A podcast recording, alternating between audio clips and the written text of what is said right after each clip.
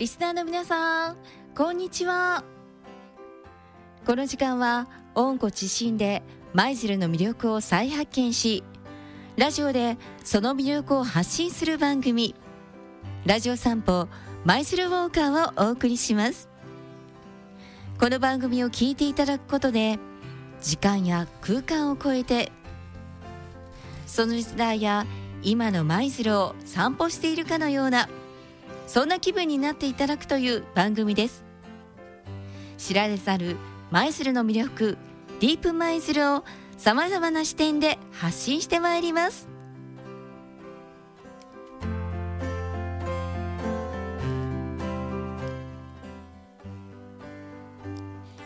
この番組はトヨタガズーレーシングヤリスカップ参戦中の香川自動車工業株式会社、建設に関するあれやこれやはガッツにお任せ、株式会社ガッツ、舞鶴で創業68年、車とエネルギーの総合サービスを目指すエモリ石油株式会社、以上の提供でお送りいたします。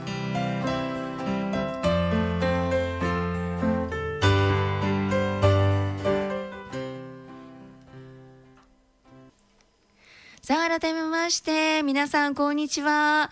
パーソナリティの長野珠子です。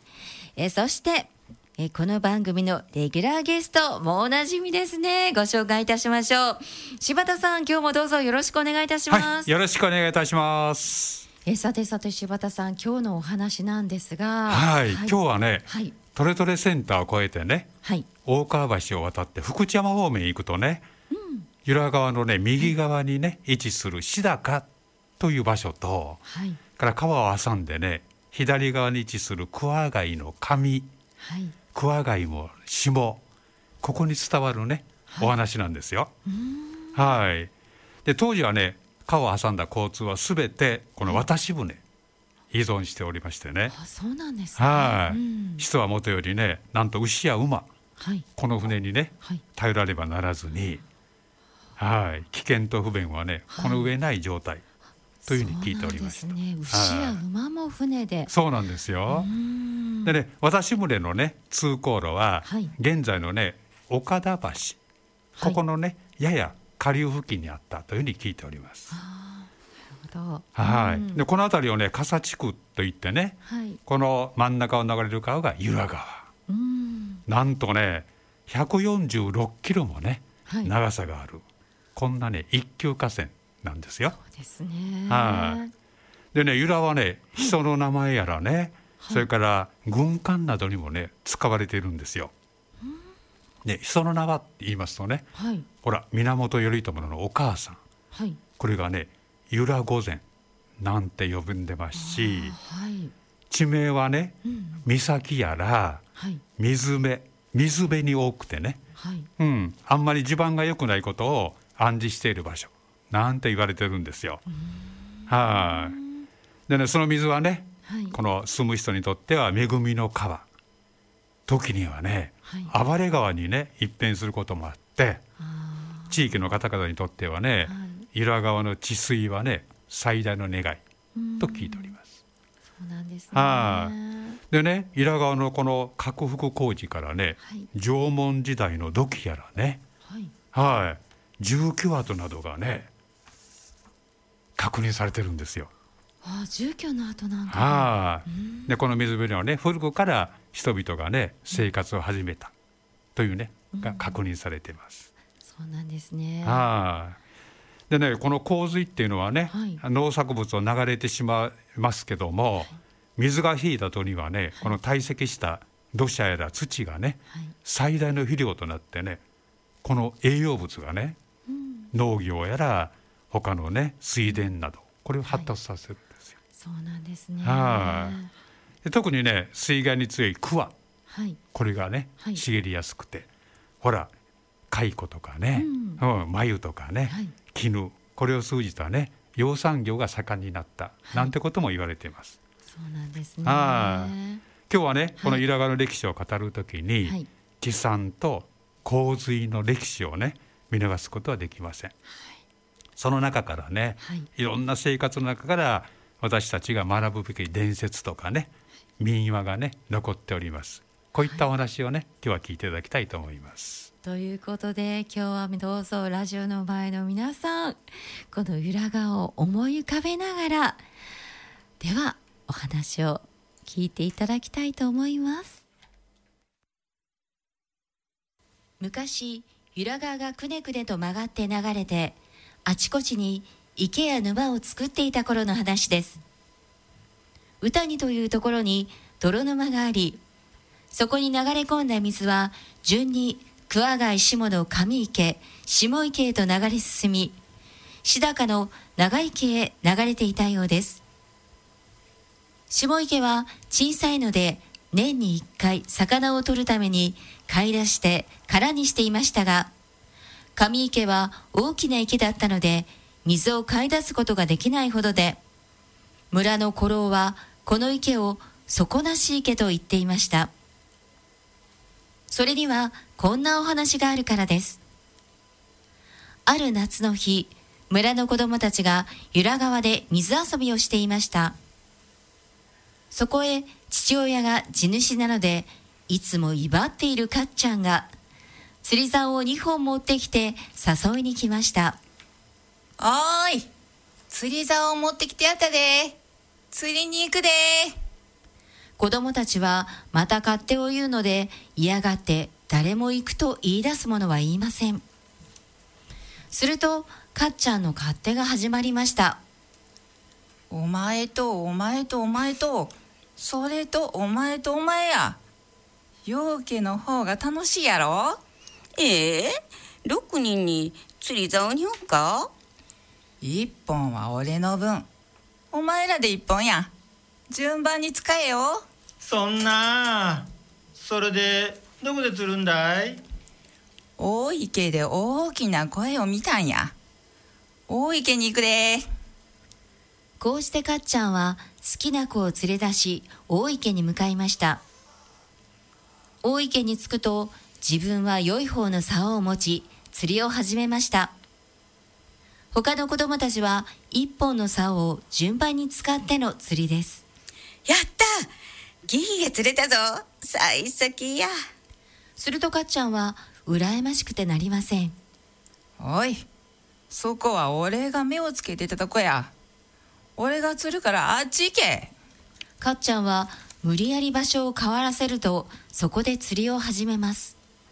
来た来た、今度は鯉が釣れたぞ、これはでっかいぞ。おい、そこは俺が釣るからどっか他へ行け。またも場所の交代を言い出します。かっちゃんは自分が釣れないのを悔しがり、場所の交代を次々にさせます。そうしているうちに他の子たちは順番に回して5人とも釣り上げた頃、ようやくかっちゃんにも魚がかかりました。やった、俺のはでっかいぞ。かっちゃんは喜び勇んで魚を釣り上げようとしました。魚はその時大きく飛び跳ねました。それは見るからに立派な大きな鯉でした。それだけに力強く竿をぐいぐいと引きます。かっちゃんは逃すまいと力を込めて竿を握りしめ、足を踏ん張りましたが、泥で足を滑らせてしまい、もんどり打ってザッパーンと池へ落ちてしまいました。そして池の深みに逃げる鯉に惹かれて、みるみる池の水の中へ引き込まれていってしまいました。残された子供たちは大慌てで村の大人に知らせました。おい、大変だ、かっちゃんが上池にはまった。その知らせを聞いた父親は飛んでくると、息子を探しましたが見つかりません。おい、裏のもんよ、一大事だ、すぐに集まれ。そう叫ぶと、村人を集めて上池やその周辺をくまなく探させましたが、なかなか見つかりません。せがれには池に行くとき、万一を考えて腰にひょうたんをつけさせたのだ。沈むはずがない。そう言っても池の水面にはちっとも姿が見当たりませんでした。そうするうちに夕方になってしまいます。明日は池の中に潜ってでも探し出す。翌朝、泳ぎの達者な若者に腰に長い紐をくくりつけ、池の中を探させましたが、全く見つかりません。ダメだ、池の中には渦のような流れがあって、気をつけないと引き込まれてしまう。もうこれ以上やったらこっちが飲み込まれてしまう。こうなっては諦めるしかありませんでした。そんな出来事から1ヶ月ほど経った頃のことです。下から長い池にぽっかりと浮かぶものがありました。それは紛れもなくかっちゃんのつけていたひょうたんでした。地主はそのひょうたんに目にすると大層嘆き悲しんだそうです。その不思議な話は瞬く間に村から村へと伝わっていきました。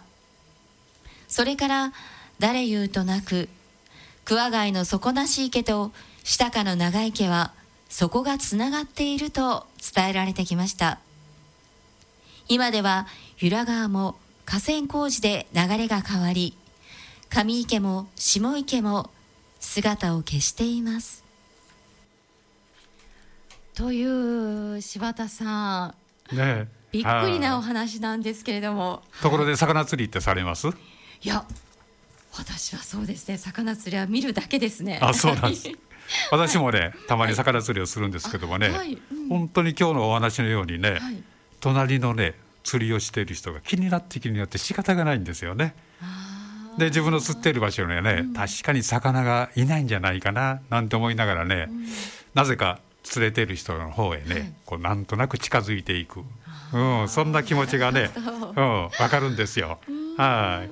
でもね、今日のお話のようにね、はい、自分勝手なわがままっていうのは言いませんけどもね。そうですね。はい。ところで川の蛇行ってね、はいはい、流れが緩やかになる下流ほどひどい蛇行になってくるんですね、うんうん、で、わずかな障害物があっても、はい、流れの向きを変えることがね、はい、多くて、はい、流れは岸の一歩に当たってその部分を削って、うん、でまた反対側の岸を削ってね、はい、で流れが変わる時の内側の岸というのは、はい、いつも流れの速さが遅いんでね、運ばれてきた土砂が溜まってね、はいうん、そしてくねくねと蛇のようにね川がうねった姿になるんですよ。そういうふうに伝わっていくんですね、はい、で洪水があった時にね、うん、流れが短絡されショートカットされてね、うん、大きく蛇行されて、うん、切り離されたのがね、はい、今日のお話のような息になったというね、お話なんですよ。ですね。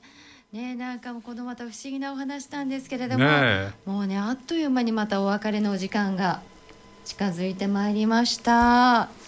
ね、柴田さん、もう本当に毎回このように舞鶴にはたくさん不思議な、そして面白いお話がね、そうなんですよね。ありますよね。はい。今日も劇団舞鶴ウォーカーの皆さんが熱演してくださいました。また次回はどんなお楽しみ、お話が、ね、あるかも楽しみですね。そうですね、お待ちくださいね。はい。この番組はトヨタガズーレーシングヤリスカップ参戦中の香川自動車工業株式会社、建設に関するあれやこれやはガッツにお任せ、株式会社ガッツ、舞鶴で創業68年、車とエネルギーの総合サービスを目指すエモリ石油株式会社、以上の提供でお送りいたしました。柴田さん、今日もありがとうございました。ありがとうございました。またね、次回がとっても楽しみです。はい、お待ちください。はい、ありがとうございました。ありがとうございました。では、さようなら。さようなら。